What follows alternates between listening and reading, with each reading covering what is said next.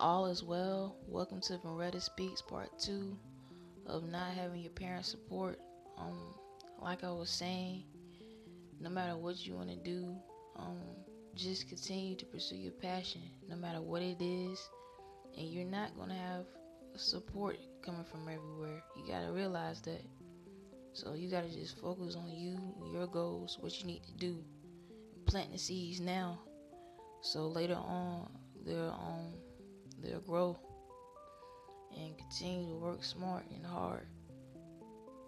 You have this vision and this perspective that you see of yourself that other people can't see, and that's okay, as long as you know your purpose and your vision. Do everything that you can to strive to reach those goals so you can get there. And while everybody that's around you seems to be blind, and not supportive of what you're doing, don't let that distract you. Just be strong, keep your head up, and keep pushing towards your goals.